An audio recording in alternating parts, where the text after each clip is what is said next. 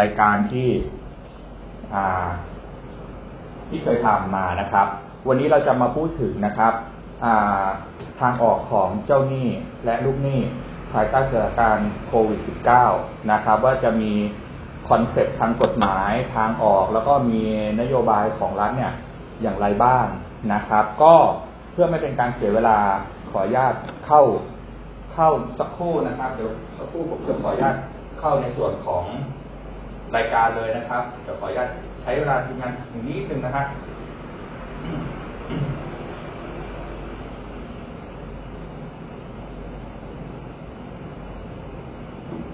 ขอบคุณทุกท่านนะขอบคุณท่านกิษดาที่เข้ามา ขอบคุณคุณกิติพลนะครับ เสียงคมชัดดีนะครับ ขอบคุณมากครับ ท่านใดเข้ามาก็สามารถเข้ามาคอมเมนต์ไว้ได้นะครับผมจะได้ทีมงานจะได้เซฟทั้งภาพและเสียงให้คมชัดนะครับท่านกิษดาขอบคุณครับเมื่อคืนก็ได้ไลฟ์สดวันหลังขอเชิญที่รายการผมบ้างนะครับเจอที่สตูของผมบ้าง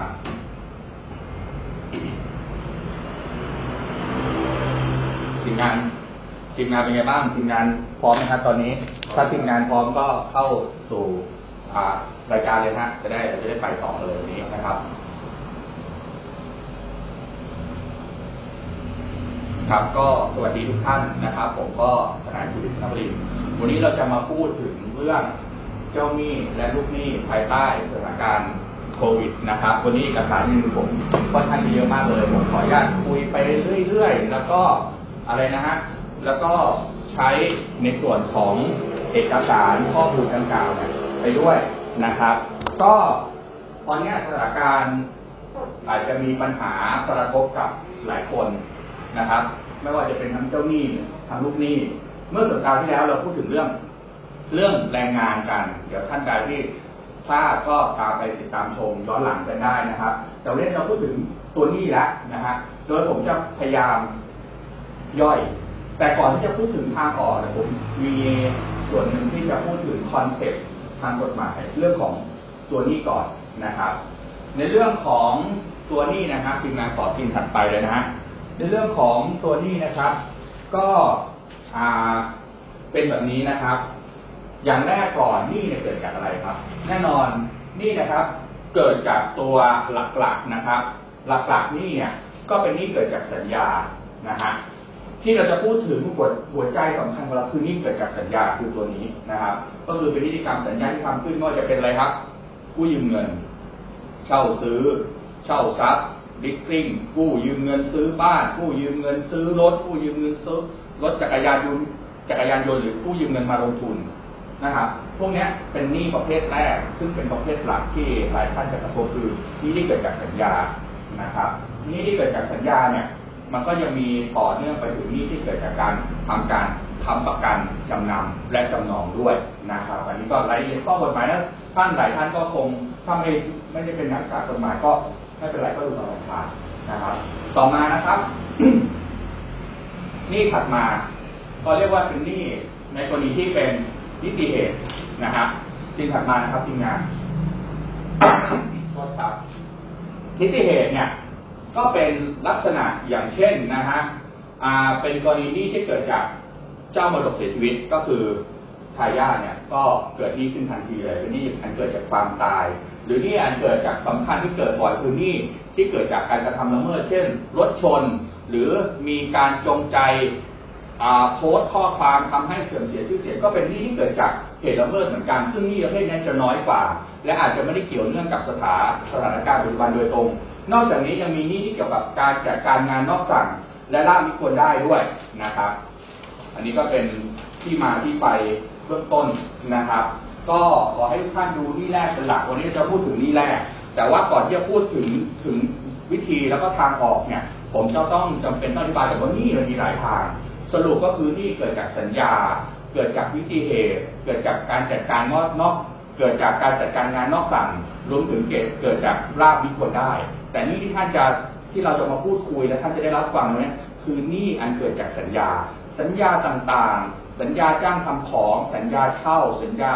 เช่าซื้อสัญญากู้ยืมเงินทุกอย่างนะครับ ซึ่งเป็นสัญญาต่างตอบแทนและทั้งเจ้าหนี้ และลูกหนี้ต่างมีหน้าที่และมีข้อที่ต้องปฏิบัติต่อกันนะครับ ในรายละเอียดที่จะพูดถึงต่อไปนะครับ ในทีถัดไปนะครับ ในทีถัดไปก็อันนี้ก็เป็นอาจจะมีนี่อื่นด้วยนะครับ ตามกฎหมายยังมีหนี้อื่นด้วยอันนี้นะครับหนี้อื่นเนี่ยผมขอย้อนมาพูดนิดนึงหนี้อื่นเนี่ยก็คือว่าหนี้อย่างเช่นภาษีต่างๆ อันนี้อันนี้เป็นหนี้ที่เกิดจากรัฐเนี่ย ได้บัญญัติข้อกฎหมายมาไว้ว่า ตัวประชาชนหรือตัวลูกหนี้เนี่ยนะครับ มีหน้าที่จะต้องเสียภาษีต่างๆที่กฎหมายกำหนดไว้นะครับว่าจะเป็นภาษีโรงเรือนภาษีประจำปีอะไรก็ว่ากันไป ตรงนี้ก็เป็นรายละเอียดที่เราอาจจะไม่ได้พูดถึงในวันนี้ในเชิงลึกนักแต่ว่าเราให้เห็นว่าหนี้มันเกิดจากอะไรนะครับ ต่อมานะครับอะเริ่มอธิบายกันแล้วนะฮะตรงนี้ เป็นซีนที่เท่าไหร่แล้วเอออันนี้ ผมจะได้พูดถูกนะครับ ตรงนี้นะครับท่านที่ได้ดูมาถึงตรงนี้ฮะที่ขึ้นหน้าจอของท่านตรงนี้เป็นเรื่องเกี่ยวกับตัวสิทธิของเจ้าหนี้ก่อน สิทธิของเจ้าหนี้แน่นอน พอเราพูดถึงหนี้เนี่ยผมจะพูดถึงสิทธิของเจ้าหนี้ก่อนก็คือว่าสังเกตนะครับในภาพที่ขึ้นจอของท่านนะฮะตรงนี้นะครับ ในส่วนของสิทธิของเจ้าหนี้แน่นอนสิทธิประการแรกก็คือ สิทธิที่จะสามารถเรียกดอกเบี้ยได้ แต่ถ้าลองดูนะครับดอกเบี้ยเนี่ยต้องไม่เกินอัตราที่กฎหมายกำหนดคือร้อยละสิบห้าต่อปีนะฮะอันนี้พิมพ์ผิดฮะต่อไปแล้วเป็นต่อปีนะทีมงานจะรีบพิมพ์นิดนึงยกเว้นกรณีสถาบันการเงิน ซึ่งสถาบันเงินจะเลือกได้มากกว่านะฮะต้องเป็นกรณีเฉพาะสถาบันการเงินเท่านั้นนะฮะถ้าไม่ใช่สถาบันการเงินเป็นการกู้ยืมเงินกันเองหรือนอกระบบจะไปใช้อัตราเกินเนี้ยไม่ได้ถือว่าเป็นหนี้ที่เป็นไม่ชอบด้วยกฎหมายแล้วก็กลายเป็นโมฆะพอกลายเป็นโมฆะยังไงสิบห้าเรียกไม่ได้ นะครับ เป็นโมฆะแต่ในทางกฎหมายคือย้อนกลับไปเรียกอัตราที่กฎหมายกำหนดคือร้อยละเจ็ดจุดห้านะครับ มันไม่ได้หมายความว่าสิบห้าแล้วเขาจะไม่ได้ดอกเบี้ยอะไรจากเราเลย แน่นอนเขาไม่ได้สิบห้าแน่นอน แต่เขากลับไปได้ในอัตราเริ่มต้นคือร้อยละเจ็ดสิบห้านะครับ อันนี้ก็เป็นคอนเซ็ปต์ในทางกฎหมายนะครับ ต่อมานะครับสิทธิของเจ้าหนี้ต่อมาคือสิทธิในการเรียกร้องให้ชำระหนี้และบังคับชำระหนี้นะครับอันนี้ก็เป็นสิทธิ ปกตินะครับ ก็พอเมื่อถึงชำระแล้วก็สามารถเรียกร้องได้นะฮะอันนี้ท่านที่เพิ่งเข้ามาฟังอย่าเพิ่งเครียดทุกข์กังวลผมจะอธิบายคอนเซ็ปต์หรือที่มาของกฎหมายก่อนแต่ตอนท้ายได้เด็ดมากเลยตอนท้ายจะพูดถึงวิธีและทางออกโดยหลักนะครับ โดยอาศัยหลักกฎหมายเพราะก่อนที่เราจะพูดถึงทางออกเนี่ย ผมจะต้องปูพื้นเห็นก่อนว่าหลักทางกฎหมายมีมาอะไรบ้าง ต่อมานะครับ สิทธิเรียกดอกเบี้ยก็ดีสิทธิเรียกร้องชำระนี้ก็ดีและยังมีสิทธิเรียกค่าสินใหม่ทดแทนด้วยนะครับ เช่นอันเกิดดอกเบี้ยเกิดจากการผิดนัดนะครับ โดยอัตราไม่เกินร้อยเจ็ดจุดห้านี้ยกตัวอย่างเช่นกรณีที่เป็นการกระทำละเมิด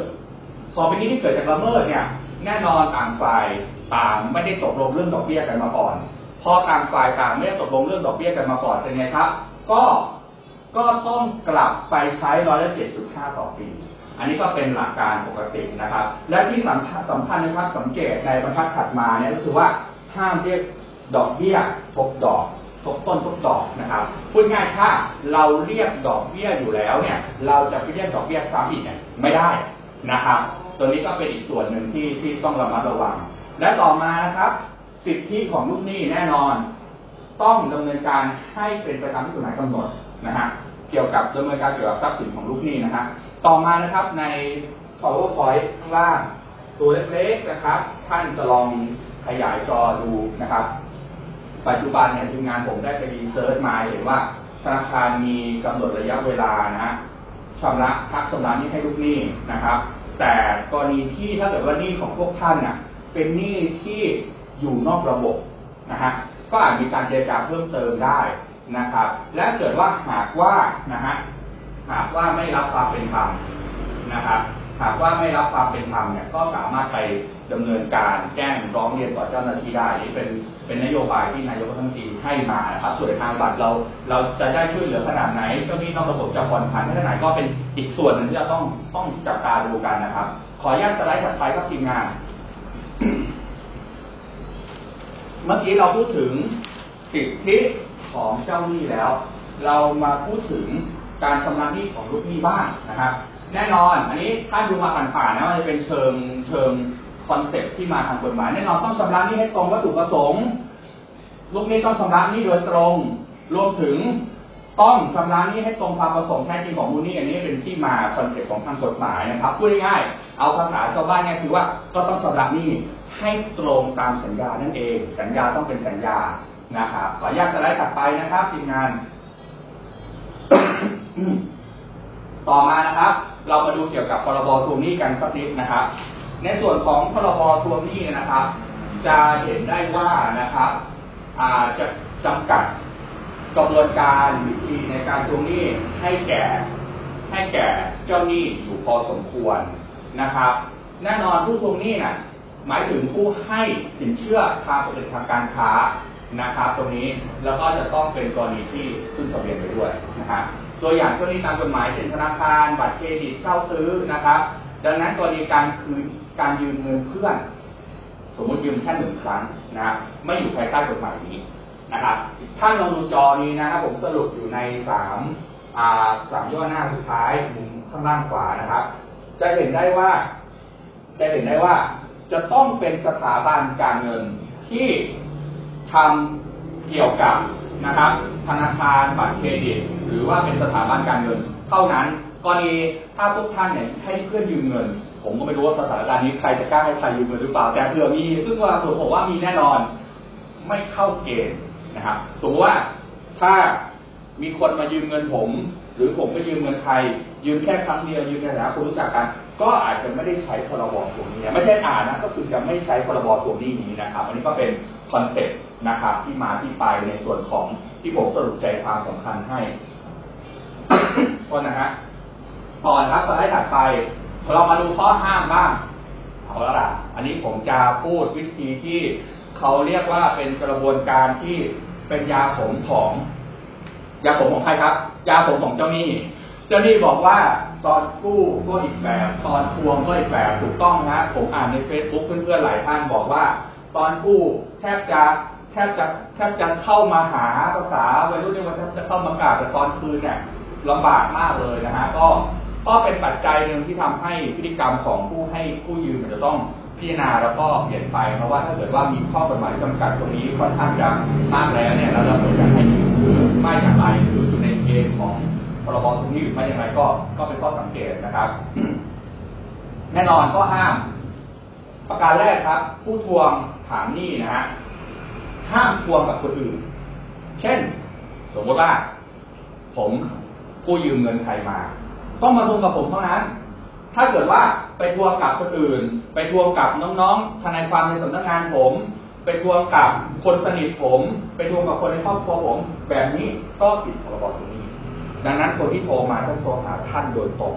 จะไปโทรหาแม่ ไปโทรหาภรรยา ไปโทรหา คนในครอบครัวไม่ได้ อันนี้เป็นคอนเซ็ปต์แรกที่ท่านสามารถแจ้งสิทธิ์ได้เลย หรือว่าโทษนะครับ หรือว่าถ้าท่านถูกมีคนโทรมาหา แต่ว่าท่านไม่ได้เป็นหนี้เช่นอาจจะเป็นเพื่อนที่ออฟฟิศหรืออาจจะเป็นคนในครอบครัว และท่านก็อาจจะมีความวิตกกังวลช่วงนี้มีความเครียดหลายอย่างแล้วไม่อยากจะรับเรื่องนี้อีกท่านสามารถแจ้งสิทธิ์ว่าท่านไม่ใช่ผู้ที่โดยตรงและขอบันทึกเสียง เพื่อดำเนินการต่อไปได้ในกรณีที่ ท่านไม่ใช่ลูกหนี้ แต่เกิดว่าท่านเป็นผู้ค้ำเนี่ย ถือว่าท่านเป็นลูกหนี้นะครับ ท่านจะต้องไม่ใช่ทั้งลูกหนี้ และไม่ใช่ทั้งผู้ค้ำประกัน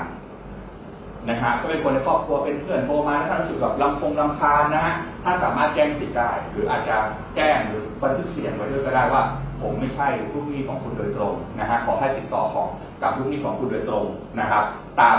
ตามคอนแทคหรือที่อยู่ที่ท่านมีแล้วกันนะครับ ไม่งั้นเราถ้าเราโทรมาอีกเราจะดำเนินการตามกฎหมายต่อไป คนที่โทรมาทวงได้ยินประโยคนี้สะดุ้งแน่นอน เพราะมันเป็นคำที่อยู่ในกฎหมาย เห็นไหมครับนี้ประการแรกนะครับเป็นสิทธิ์ของท่านแล้วบอกทำไมอาจารย์สอนเฉพาะลูกหนี้ล่ะเดี๋ยวก่อนของเจ้าหนี้มีให้ ผมผมให้ความเป็นธรรมทั้งลูกหนี้และทั้งเจ้าหนี้ในสไลด์นี้จะอยู่ใต้ใต้คลิปนะฮะผมให้ทั้งสิทธิและหน้าที่ของ ลูกหนี้และเจ้าหนี้นะครับไม่ไม่ให้ใครได้เปรียบเสียเปรียบแน่นอนดังนั้น ฝ่ายเจ้าหนี้อย่าเพิ่งตกใจอย่าเพิ่งด่าผมนะฮะว่าทำไมจะมาชี้ช่องอย่างนี้นะ เดี๋ยวผมจะอธิบายต่อไปใจเย็นๆนะครับอะตอนนี้เรามาถึงลูกหนี้กันก่อนเราให้สิทธิลูกหนี้กันก่อนเพราะเขาคงจะลำบากช่วงนี้นะครับเจ้าหนี้บนในใจผมก็ลำบากเหมือนกันแต่ผมไม่ได้หนี้เลยก็ไม่เป็นไรครับ ผมจะพูดให้ครบถ้วนทุกมุมนะครับ ผมไม่ไม่เสนอกฎหมายด้านเดียวแน่นอนนะครับ โทษนะครับพอพูดเยอะนี่เจ็บคอเลยนะ ต่อมาอีกประการต่อมา ลูกเจ้าหนี้ต้องระวังนะฮะ ห้ามไปเปิดข้อมูลของลูกหนี้นะครับ ห้ามเปิดเผยข้อมูลการเป็นหนี้ของหนี้ให้กับผู้ไม่เกี่ยวข้องทราบนะฮะรวมถึงห้ามติดต่อโดยใช้ไปรษณียบัตร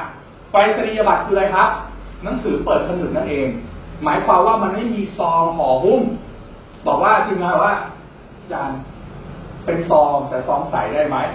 คอนเซ็ปต์เดียวกันถ้ามันเป็นซองใสมันก็อยู่ในวิสัยที่คนอื่นอ่านได้โดยง่าย ก็คือเจตนารมณ์ของข้อนี้นะท่านจะเรียกยังไงก็ตาม เจตนารมณ์คือ คนห้ามเปิดเผยข้อมูลการหนี้กับคนอื่นเจ้าหนี้ต้องระวังควรจะใส่ซองทึบปกตินะครับ แล้วก็ส่งไปรษณีย์ตามที่อยู่ที่เขาให้ไว้ในสัญญานะครับ ไม่งั้นก็จะเป็นการนะฮะ ดำเนินการที่ผิดตามพรบคงนี้ในส่วนนี้ แล้วก็ตอนท้ายสังเกตเขาจะบอกว่าสิ่งอื่นใดสื่อใดที่เป็นการคุมที่โดยชัดเจน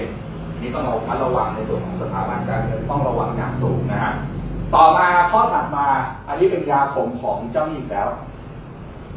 เขาบอกว่าทวงหนี้ได้วันมันไม่เกินหนึ่งครั้งจริงๆวันละหนึ่งครั้งก็ก็เยอะนะถ้าโทรทุกวันนี่ก็ปวดหัวนะนะฮะจะเป็นความผิดนะครับ แล้วก็มีโทษด้วยนะครับ ข้อปฏิบัตินะครับข้างล่างข้อสังเกต การทวงหนี้ผ่านแอปพลิเคชันไลน์นะครับการทวงหนี้ผ่านแอปพลิเคชันไลน์ส่งไปแล้ว เปิดอ่านแต่ไม่ตอบถือว่ามีการทวงหนี้หนึ่งครั้งแล้วนะสมมติว่า แต่ว่าไอ้ตรงนี้อาจจะอาจจะเป็นเป็นข้อทางปฏิบัติอีกนิดนึงนะฮะตรงนี้ก็แต่ว่าปฏิบัติถึงข้อเสนอกฎหมายคือส่งมาทางไลน์เราเปิดอ่านแล้ว ในไลน์จะเป็นไงครับทีมงาน พอเปิดอ่านจะมีขึ้นข้อความว่าเปิดอ่านแล้ว ดังนั้นถือว่าอ่านแล้วนะครับ แต่หากว่าโทรไปนะครับโทรไป การโทรเนี่ย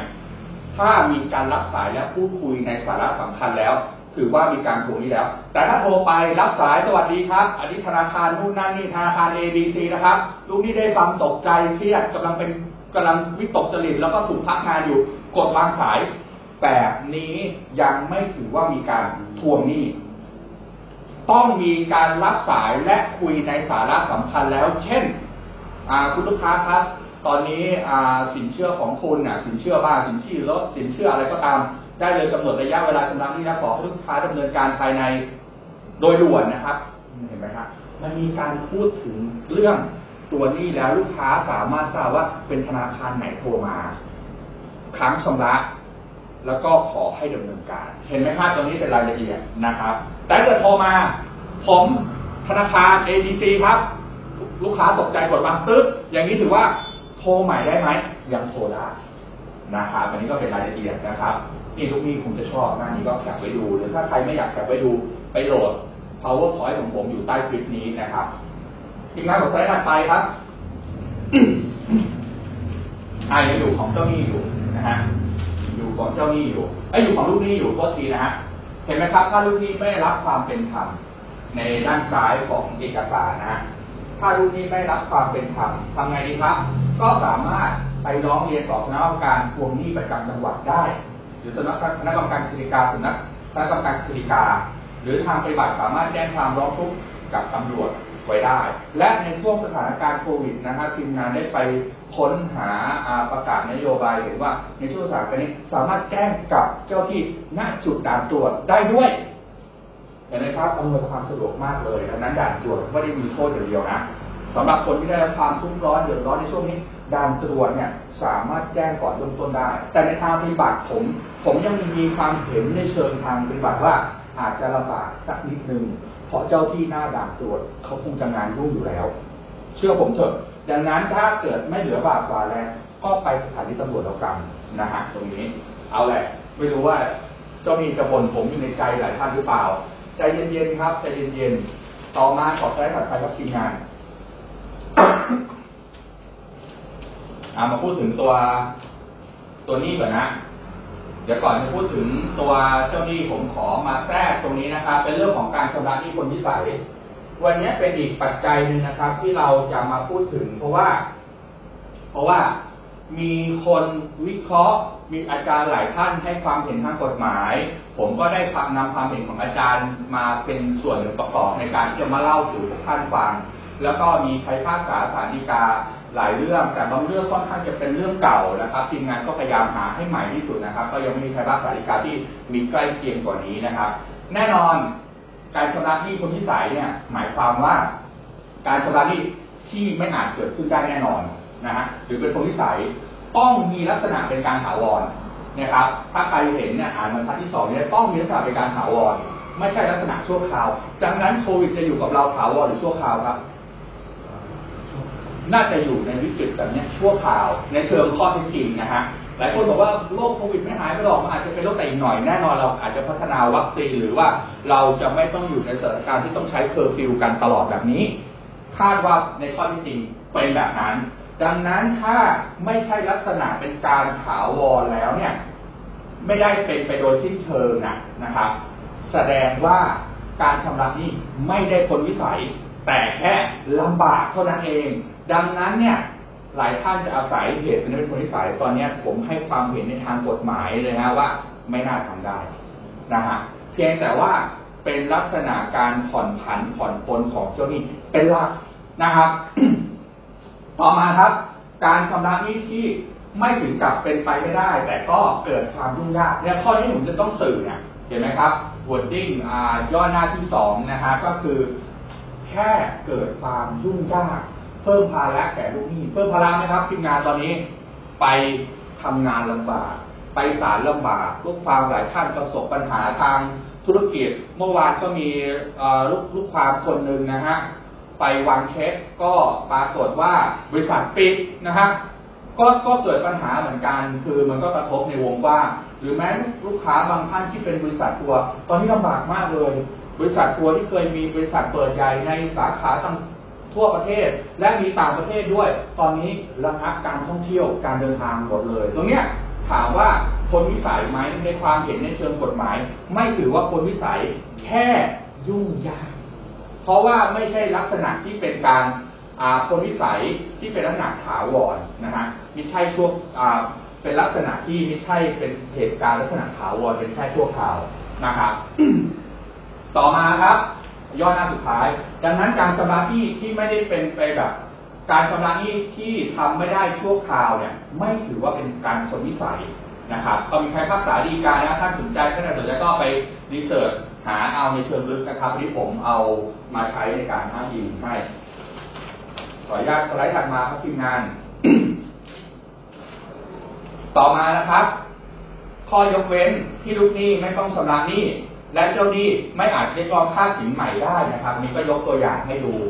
ต้องเป็นยกตัวอย่างเป็นกรณีพิธีกรรมที่มีการชำระหนี้กันได้จะต้องขออนุญาตจากทางราชการก่อน แต่ไม่ถึงกับห้ามเด็ดขาดก็ยังไม่พ้นวิสัยเช่นเดียวกันนะครับ หรือว่าบางคนอาจจะอ้างอย่างนี้นะฮะอีกย่อหน้าหนึ่งคือเป็น force major ก็คือเหตุวิสัยเลยนะครับหลักการก็คือต้องเป็นเหตุใดๆที่ไม่อาจคาดคิดหรือป้องกันได้ และไม่ได้เกิดจากความประมาทเลินเล่อนะครับ ก็เช่นเกิดไฟป่า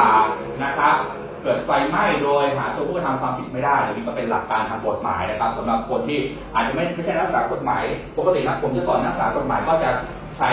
เอกสารลักษณะนี้นะครับคำอธิบายในเชิงนี้แต่ท่านที่อ่าไม่ใช่นักกฎหมายที่ได้มีโอกาสเข้ามาชมนะครับ เดี๋ยวรอใจเย็นนิดนึงผมจะย่อยให้ก็คือเหตุพวกนี้สรุปเนื้อหาใจความนะครับที่วิเคราะห์ ผมดูจากนักกฎหมายหลายท่านที่ที่น่าเชื่อถือนะฮะก็เรามองกันว่าเหตุที่เกิดในสถานการณ์เนี่ยยังไม่ถือว่าเป็นเหตุสุดวิสัย เฉพาะอะไรไหมฮะเฉพาะเรื่องตัวหนี้ก่อน เช่นสมมติเป็นหนี้กู้ยืมเงิน เป็นหนี้เช่าซื้อ เป็นหนี้เป็นหนี้ซื้อบ้านซื้อรถลีสซิ่งต่างๆ พวกนี้นะครับยังไม่ถือเป็นเหตุสุดวิสัยนะครับ เพราะในสถานการณ์เศรษฐกิจ สถานการณ์การทำงานที่ลำบากเนี่ยยังไม่ใช่เหตุถาวร เป็นแค่เหตุเคอร์ฟิวชั่วคราว แล้วเดี๋ยวอาจจะลดลง หรือนายกอาจจะสั่งเพิ่มขึ้นก็ได้ แต่แน่นอนไม่ได้มีเคอร์ฟิวแบบถาวรต่อไปแน่นอนนะครับจะมีเคอร์ฟิวในระยะเวลาสั้น ๆ เท่านั้นเองและมีวันเริ่มและมีวันสิ้นสุด ดังนั้นจึงยังไม่เข้าเหตุสุดวิสัยตามกฎหมาย แต่ในส่วนของเหตุสุดวิสัยอย่างเช่น เราไปเช่า เช่าตึกทำร้านอาหารปรากฏเขาห้ามทำอะไรครับ ห้ามเปิดร้านอาหาร ห้ามเปิดผับห้ามเปิดร้านนวด อันนี้นะครับเดี๋ยวผมจะว่าในตอนถัดไปท่านใดที่ทำธุรกิจเกี่ยวกับ ร้านอาหาร ร้านนวดสถานบันเทิงและต้องจ่ายค่าเช่าอยู่เนี่ย เดี๋ยวผมจะมาให้ความเห็นทางกฎหมายนะครับ ต่อมานะครับ เรื่องอะไรต่อ ก็เป็นข้อยกเว้นที่ไม่ต้องรับผิดนะฮะข้อยกเว้นของนี้ที่ต้องรับผิด มีพฤติการนะครับที่ลูกหนี้ไม่ต้องรับผิดชอบเกิดขึ้นฮะมีพฤติการที่ลูกหนี้ไม่ต้องรับผิดชอบเกิดขึ้นเป็นเหตุ ให้ลูกหนี้ไม่อาจชำระได้ซึ่งเหตุสุดวิสัยนะครับ ประการแรกนะครับถ้าลองดูนะครับความร้ายแรงของสถานการณ์นะฮะประกอบกับมาตรการต่างๆนะครับ ก็คือว่าเราลองดูว่าคนในกรุงเทพเนี่ยยังสามารถดำเนินชีวิตได้ตามปกติ ย่อมส่งผลกับต่อการปฏิบัติงานเจ้าที่ด้วย แล้วก็ ต่อมานะครับ สไลด์นี้ก็ค่อนข้างจะแน่นนิดนึงนะครับเป็นหลักวิชาการนิดนึงต่อมานะครับกรณีโรคระบาดเนี่ย ส่งผลให้รัฐบาลเนี่ยทำให้มาตรการของรัฐบาลเนี่ยทำให้ลูกหนี้ไม่สามารถชำระหนี้ได้โดยตรงนะครับ อันนี้ผมก็ยกตัวอย่าง เช่นนะครับกรณีทำลักษณะธุรกิจ แต่รัฐบาลเขามีข้อยกเว้นอยู่ผมเอาประเภทอะไรสมมติร้านนวดแล้วกันนะฮะร้านนวดหรือธุรกิจใดที่ถูกรัฐบาลเนี่ยถูกหน่วยงานของรัฐจำกัดไม่ให้ทำอย่างนี้นะครับ มาตราประมวลกฎหมายแพ่งและพาณิชย์มาตรา 205 เนี่ยก็เปิดช่องนะครับที่ไม่ใช่ความผิดของลูกหนี้ เปิดช่องให้อาจจะมีลักษณะที่เป็นการผ่อนผันหรือใช้ช่องว่างทางกฎหมายนี้ได้นะครับ แต่ต้องเกิดจาก เหตุของเหตุที่เกิดจากคำสั่งของรัฐบาลหรือนโยบายหรือกฎระเบียบของรัฐบาลโดยตรงนะครับ เมื่อสัปดาห์ที่แล้วผมก็พูดถึงเรื่องของแรงงาน เรื่องของแรงงานเป็นไงครับ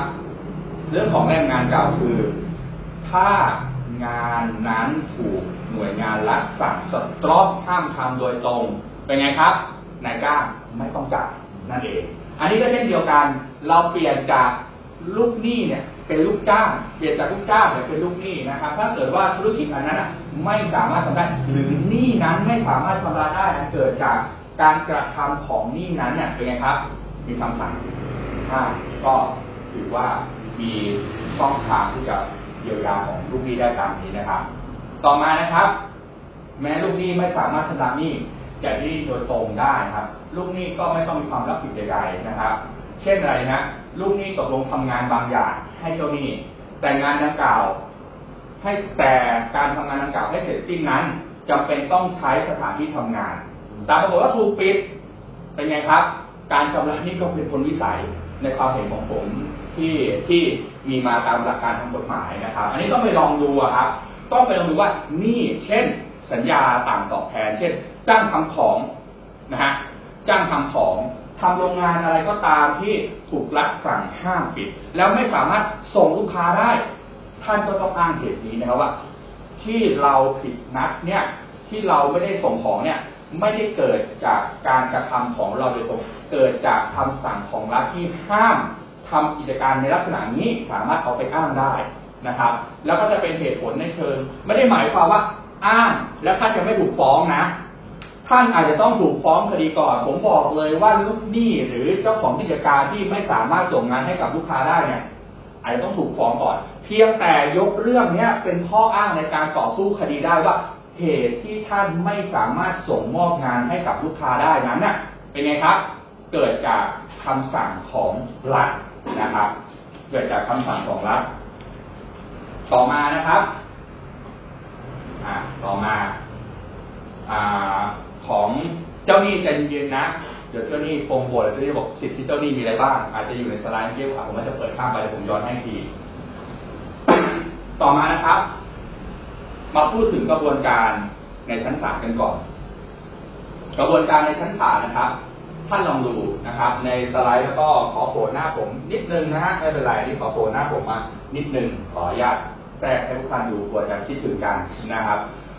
เนี่ยผมทำไทม์ไลน์ไว้ให้คร่าวๆก็คือในการฟ้องคดีเนี่ยแน่นอนครับเมื่อมีการผิดนัดไม่ว่าจะเป็นหนี้บัตรเครดิตหนี้ต่างๆฮะแน่นอนลูกหนี้ต้องได้อะไรก่อนครับ หมายเรียกและสำเนาคำฟ้อง ซึ่งถ้าเกิดว่าเป็นคดีเกี่ยวกับบัตรเครดิตหรือลิสซิ่งต่างๆเนี่ยจะเป็นคดีประเภทคดีผู้บริโภค เวลาการฟ้องคดีเขาจะฟ้องคดียังภูมิลำเนาของของลูกหนี้นะครับ ในส่วนของคดีผู้บริโภคเนี่ยจึงมีเปิดโอกาสให้กับลูกหนี้ได้หลายทางมากเลย อย่างแรกคือกรอบระยะเวลาในการยื่นคำให้การเนี่ยค่อนข้างจะเป็นไงครับ ค่อนข้างจะกว้างกว่าถ้าเป็นคดีผู้บริโภคก็คือยื่นสามารถยื่นคำให้การได้ในวันนั้นด้วยซ้ำแต่ว่าในส่วนของเอกสารที่ทำมาให้บางส่วนจะอ้างอิงประมวลกฎหมายวิธีพิจารณาความแพ่งนะครับผมจะอธิบายในภาษาที่เข้าใจง่ายนะครับ อย่างแรกเลยเมื่อได้รับหมายเรียกและสำเนาคำฟ้องนะครับ เดี๋ยวสไลด์ถัดไปมันจะมีรายละเอียดอยู่นะครับ ไม่เป็นไรเดี๋ยวสไลด์ถัดไป มันจะมีกระบวนการพิจารณาอยู่คืออันแรกนะครับ คือนักพิจารณาคดีของศาลกำหนดระยะเวลาในการยื่นคำให้การ แล้วก็ตรวจสอบยอดหนี้นี่ครับสิ่งที่ท่านรู้จริงๆก็มีอยู่ประมาณสองถึงสามอันนั่นเอง อย่างแรกก็คือเวลาท่านได้รับหมายเรียกและสำเนาคำฟ้องทำไงครับ ต้องดูว่า นัดวันไหนที่ศาลไหน และที่สำคัญคือเวลาไหนสำคัญที่สุดคือเวลาไหน เพราะว่าถ้าเกิดนัดนัดนัดเช้าไปบ่ายไม่มีประโยชน์นะฮะต้องไปให้ถูกวันถูกเวลา และที่สำคัญเมื่อไปศาลแล้วมันประสบปัญหาเยอะมากเลย คือไปศาลแล้วรอหน้าห้อง หรือบางทีมีข่าวได้ยินมานะ ผมก็รู้จริงไม่จริงนะได้ข่าวมาบางทีแบบทนายความโจทย์บอกว่าไม่เป็นไรรอหน้าห้องหรือกลับบ้านไปเลย ท่านอย่าเชื่อนะฮะเวลาท่านไปศาลให้ท่านไปแสดงตัวกับใครครับ เจ้าหน้าที่ของศาลคือเจ้าที่เขาเรียกว่าหน้าบัลลังก์สมมติท่านไปศาลแพ่งปรากฏว่าไปเช็คที่ข้างล่างของศาลแพ่งนะครับ ตรงงานประชาสัมพันธ์เขาบอกให้ไปบัลลังก์สิบสมมตินะไปศาลแพ่งมีบัลลังก์สิบศาลแพ่งมีบัลลังก์เป็นเลขสามตัวเป็นหกศูนย์หนึ่งอะสมมติผมตัวอย่างหกศูนย์หนึ่ง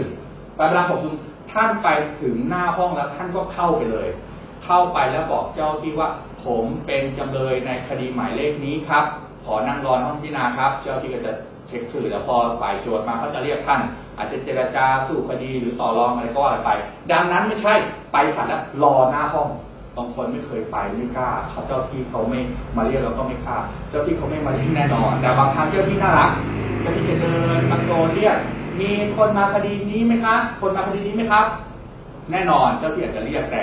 ชื่อผมเถอะเมื่อไปถึงในห้องเข้าให้ถูกห้องถูกเวลา และเข้าไปแสดงตัวต่อเจ้าที่เลยว่าอ่าเราเป็นจำเลยคดีไหนนะครับ แล้วก็อาจจะแนะนำหรือสอบถามว่าผมสามารถติดต่อเจราจากับใครยังไงเดี๋ยวเขาจะแนะนำกับทนายโจทย์ให้ให้ให้เราอีกทีนะครับ ต่อมาอันนี้ก่อระยะเวลายื่นคำให้การเนี่ยถ้าเป็นคดีแพ่งปกติก็จะประมาณ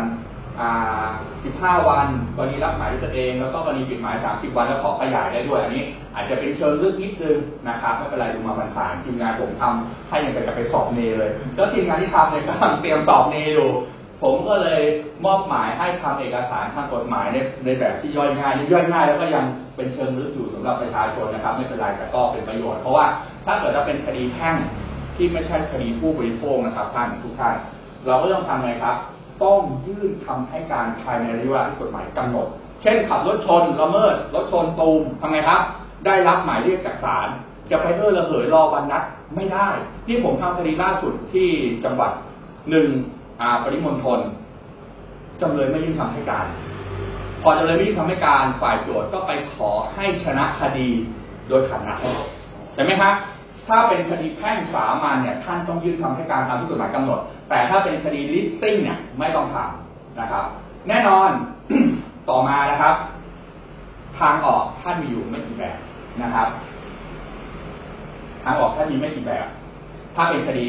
สินเชื่อเนี่ยหนึ่งดูว่ายอดหนี้ตรงไหม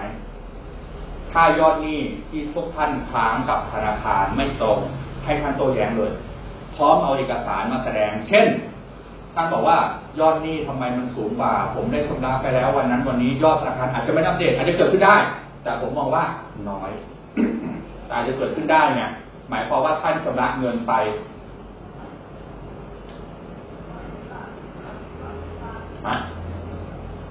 ดีไหมครับเสียงดีไหมครับ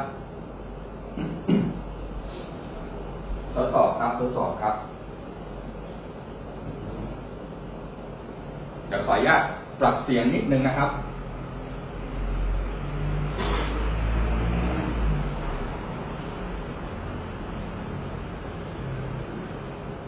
ทดสอบเขาได้ยินไหมเอ่ย โอเค เมื่อกี้อาจจะคุณไปโดนนิดนึงนะครับ เสียงขาดไปนานยังครับเมื่อกี้โอเค งั้นเดี๋ยวผมต่อเลยละกัน นะครับ ขอทีมงานมอนิเตอร์ดูเสียงด้วย ก็ ในส่วนของยอดหนี้เมื่อเมื่อหลายท่านเนี่ยได้รับหมายเรียกและสำเนาคำฟ้องของศาลแล้วนะครับ สิ่งที่ท่านต้องดูก็คือหนึ่งหนึ่งยอดหนี้ที่ฟ้องมาเนี่ย ตรงไหมท่านอาจจะมีการชำระไปแล้วบางส่วนก็ได้ ดังนั้นถ้ามีการชำระไปแล้วบางส่วนเนี่ย เป็นไงครับอ่าก็ต้องดำเนินการแจ้งนะครับ แจ้งกับทั้งในส่วนของทางตัวธนาคารว่ายอดนี้เนี่ยไม่ตรง เดี๋ยวขออนุญาตสักครู่นะฮะเดี๋ยวผมขออนุญาตเซตเสียงแป๊บนึงนะครับถามข้างบนหมดหมดทันไหมเอาเดี๋ยวทางนี้ก่อนครับเป็นภาพหน้าจอก่อน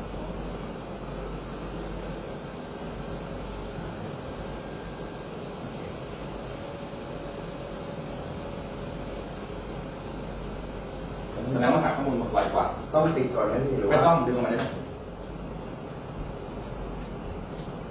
ผมก็งงๆอยู่เสียงมันก็หาย เรื่องนี้ก็ได้นี้ก็จะไวกว่า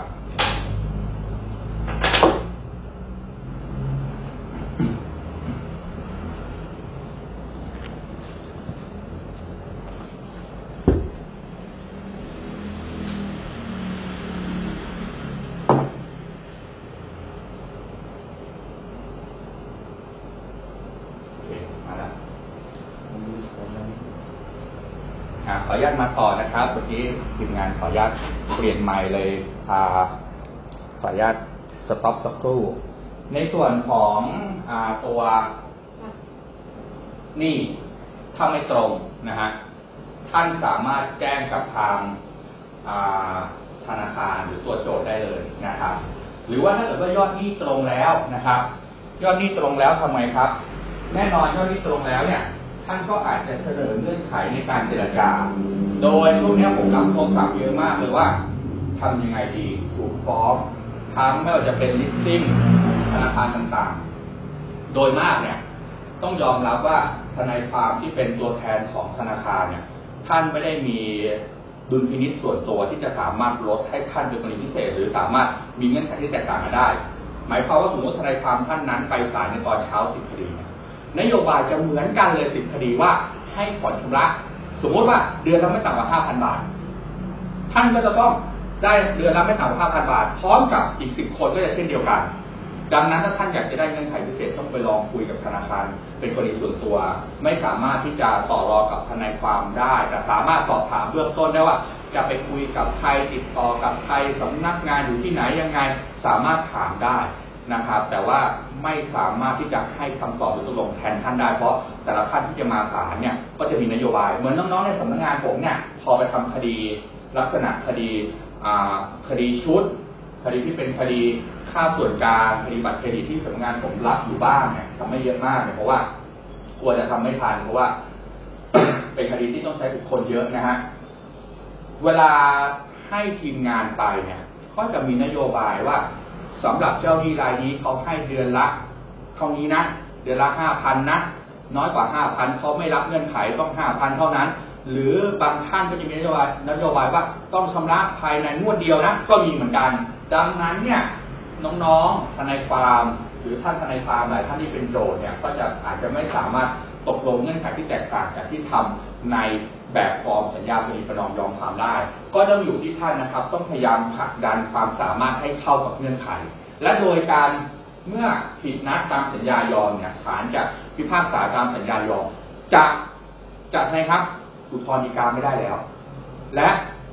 เมื่อท่านตกลงกับเขาไว้แล้วผิดนัดอีก เขาไม่มาฟ้องท่านแล้วนะเขาทำไงครับ เขาบังคับคดีเลย นี่เป็นข้อระมัดระวังนะครับขออนุญาตสไลด์ถัดไปก็ทีมงาน นนี้ก็เป็นตัวอย่างนะครับ พอไปถึงทำไงครับ เช็คข้อพิจารณาคดี พอเช็คข้อพิจารณาคดีแล้วทำไงต่อครับ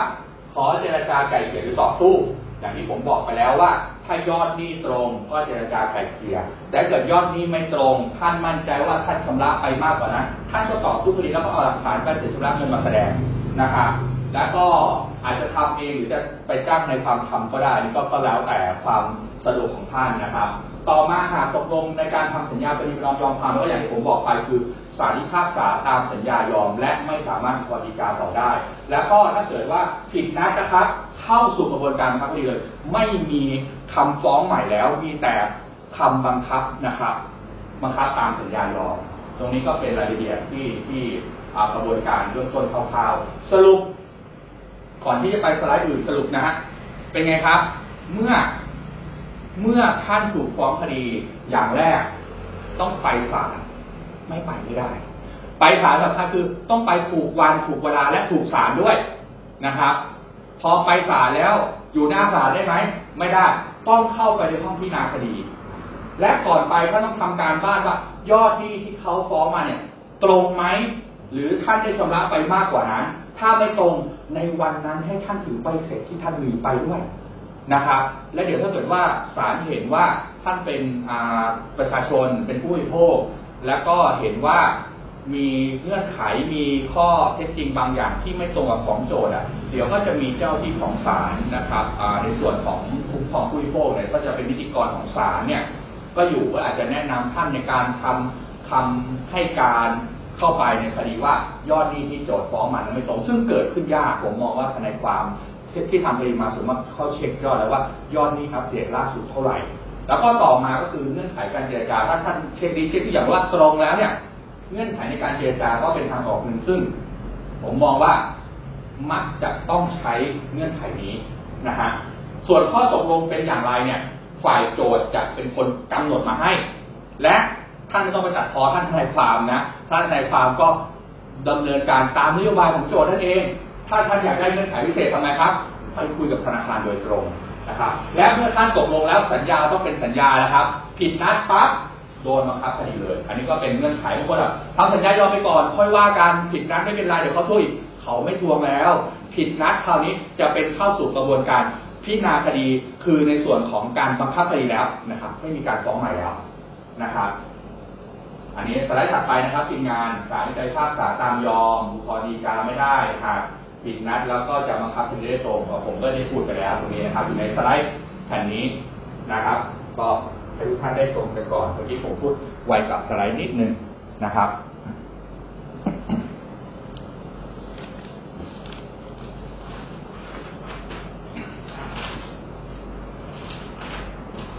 ต่อมาของเราก็จะเป็นถามตอบเลยเนาะแต่ผมขอย้อนิดนึง ขอย้อนไปสไลด์ซีเท่าไหร่ผมขอดูนิดนึงอะเรื่องของสิทธิของเจ้าหนี้ ผมไม่พูดของสิทธิเจ้าหนี้หรือเจ้าหนี้เจ้าหนี้น้อยใจแย่เลยเดี๋ยวผมจะพูดถึงสิทธิของเจ้าหนี้ก่อนนะ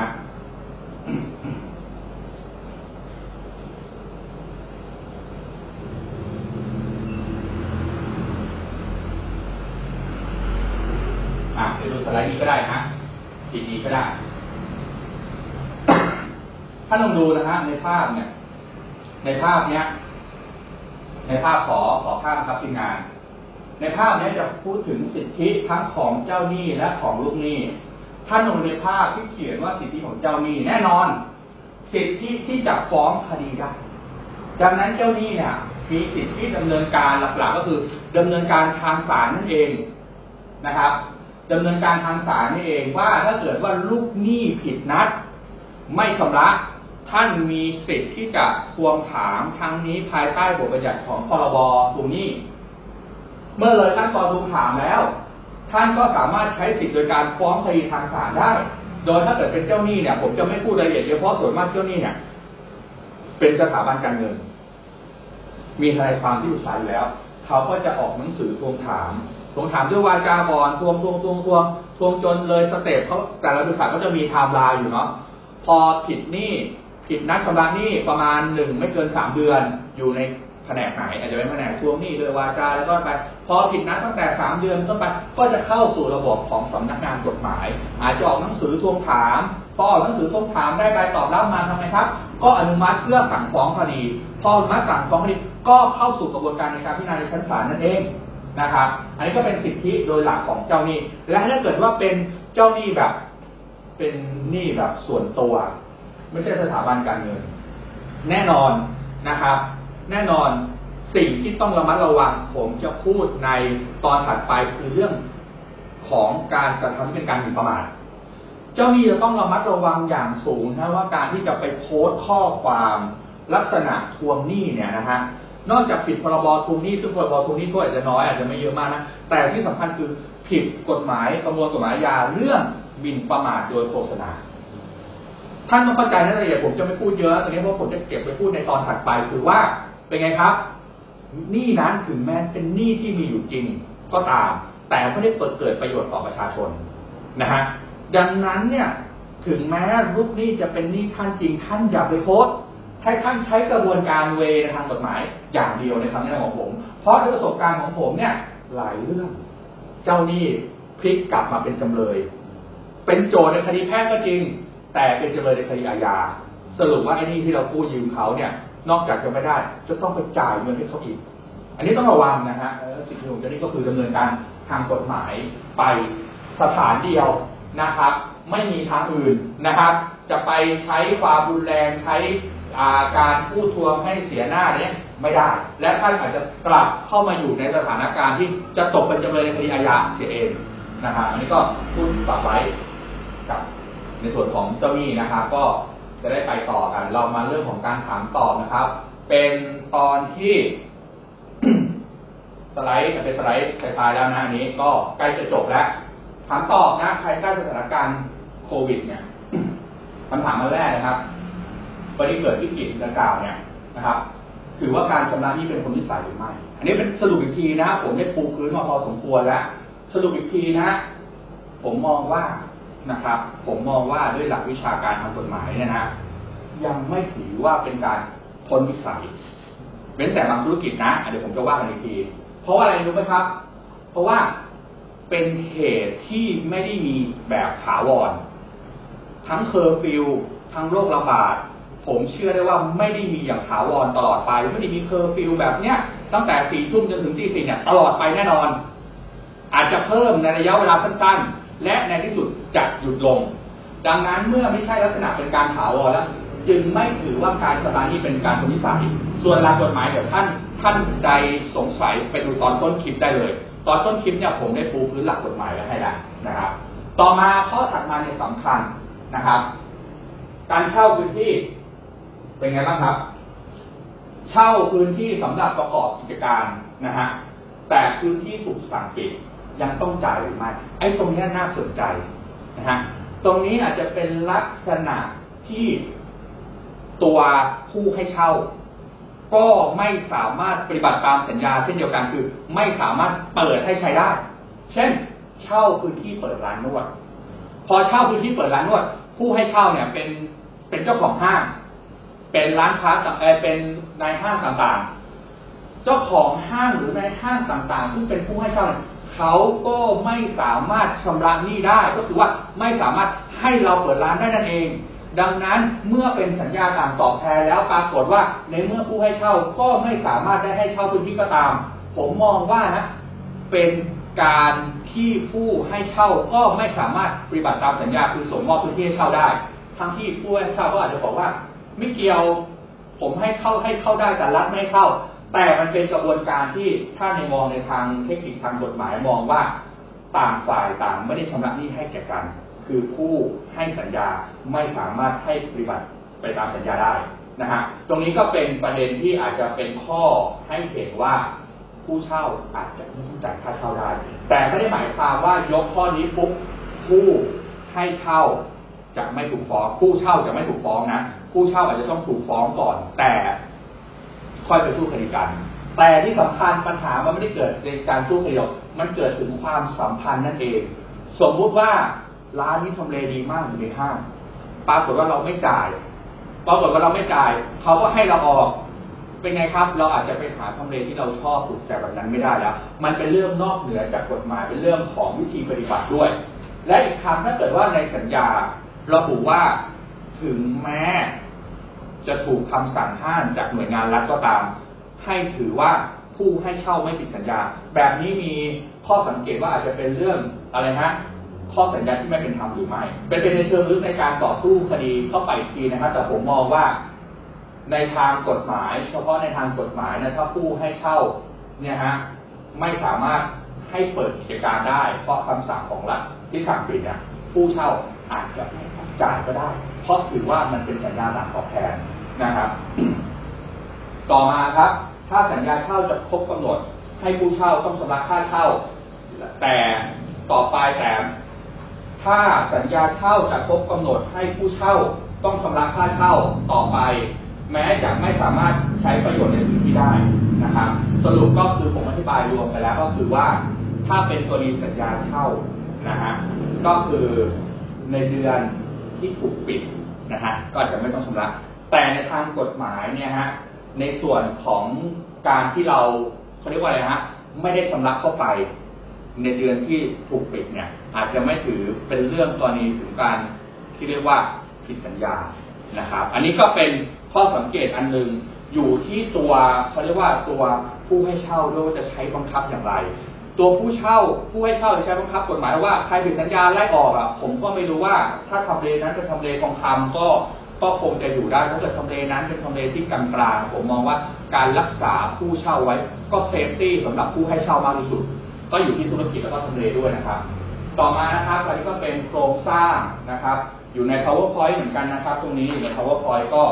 เป็นในส่วนของนโยบายต่างๆ ของธนาคารแห่งประเทศไทยอย่างเช่นยกตัวอย่างบางอันนะครับ ก็คือ เป็นการพักหนี้ต่างๆนะครับ ท่านสามารถหาดูได้ใน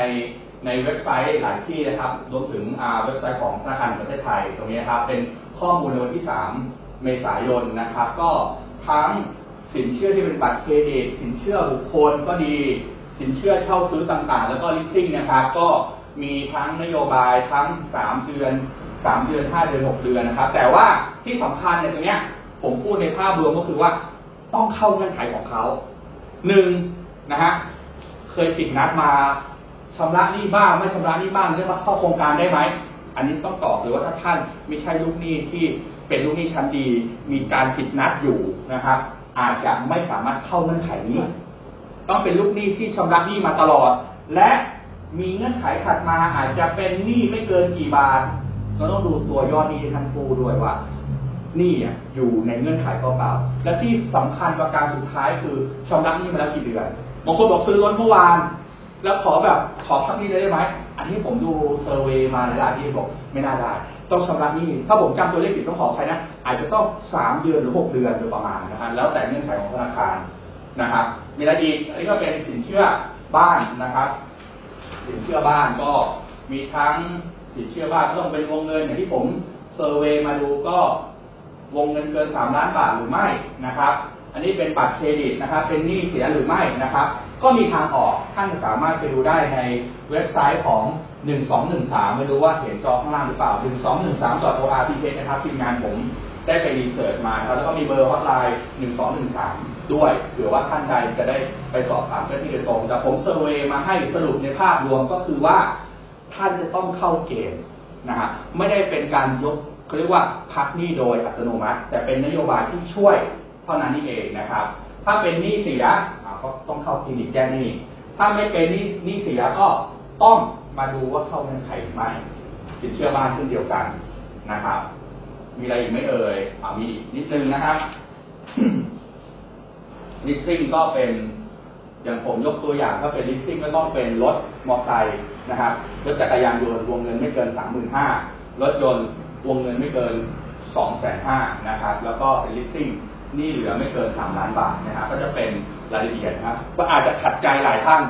นะฮะอาจจะขัดใจหลายท่าน ซึ่งซึ่งก็อยู่ที่เงื่อนไขแล้วก็นโยบายในการผ่อนผันนะครับตรงนี้ก็ก็ก็พยายาม research มาให้เผื่อว่าข้อมูลใน PowerPoint ของผมจะเป็นประโยชน์กับหลาย ๆ ท่านนะครับ ส่วนถ้าไม่เข้า concept หรือหรือเงื่อนไขของท่านใดก็ก็ต้องช่วยกันหาทางออกตรงนี้นะครับผมก็พยายามหามาให้ ต่อมามีข้อมูลตรงนี้อีกนะครับ ที่ขอหามาให้ก็เป็นของแบงก์ต่างๆนะครับ ทั้งแบงก์สีเขียวเป็นกสิกรไทย สีม่วงแล้วก็สี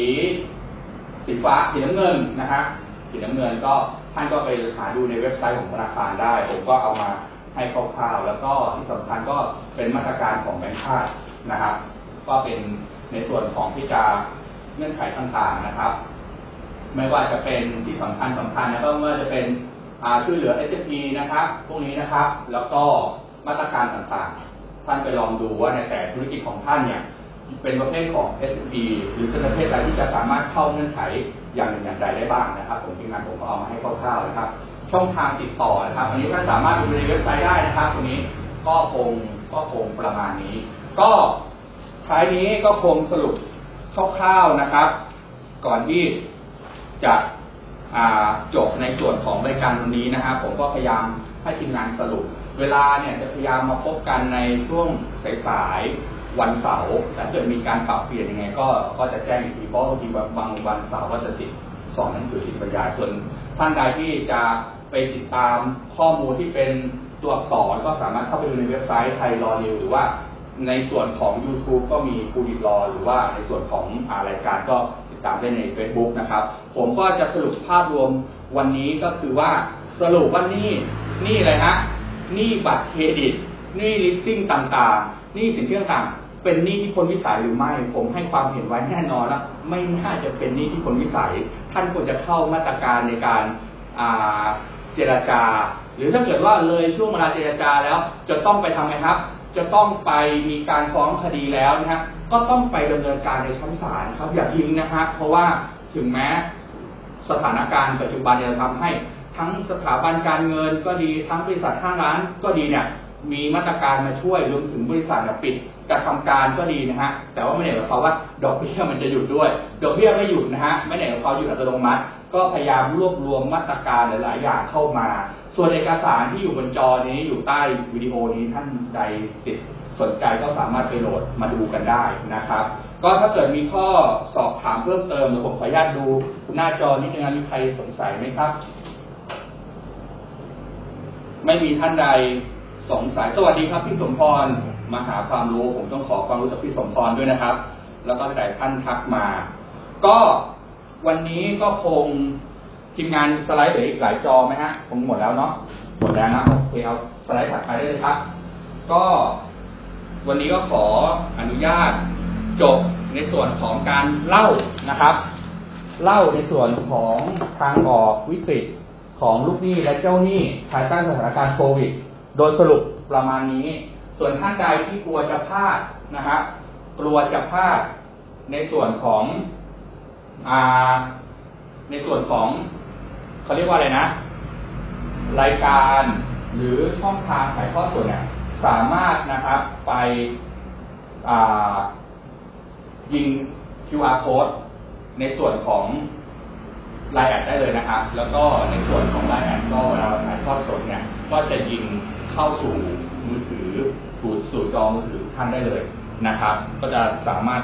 ติดตามชมได้โดยไม่พลาดเผื่อท่านใดไม่ได้ดู Facebook หรือว่าใช้แต่ไลน์ไม่ได้ไลน์แจ้งเตือนด้วยก็ วันนี้ขออนุญาตเพียงเท่านี้ขอบคุณทุกท่านที่ติดตามชมครับ ขอบคุณครับ เดี๋ยวอย่าเพิ่งปิดก็ได้ให้ขึ้นทีมาโค้ดก่อนสักพักนึงเราค่อยปิด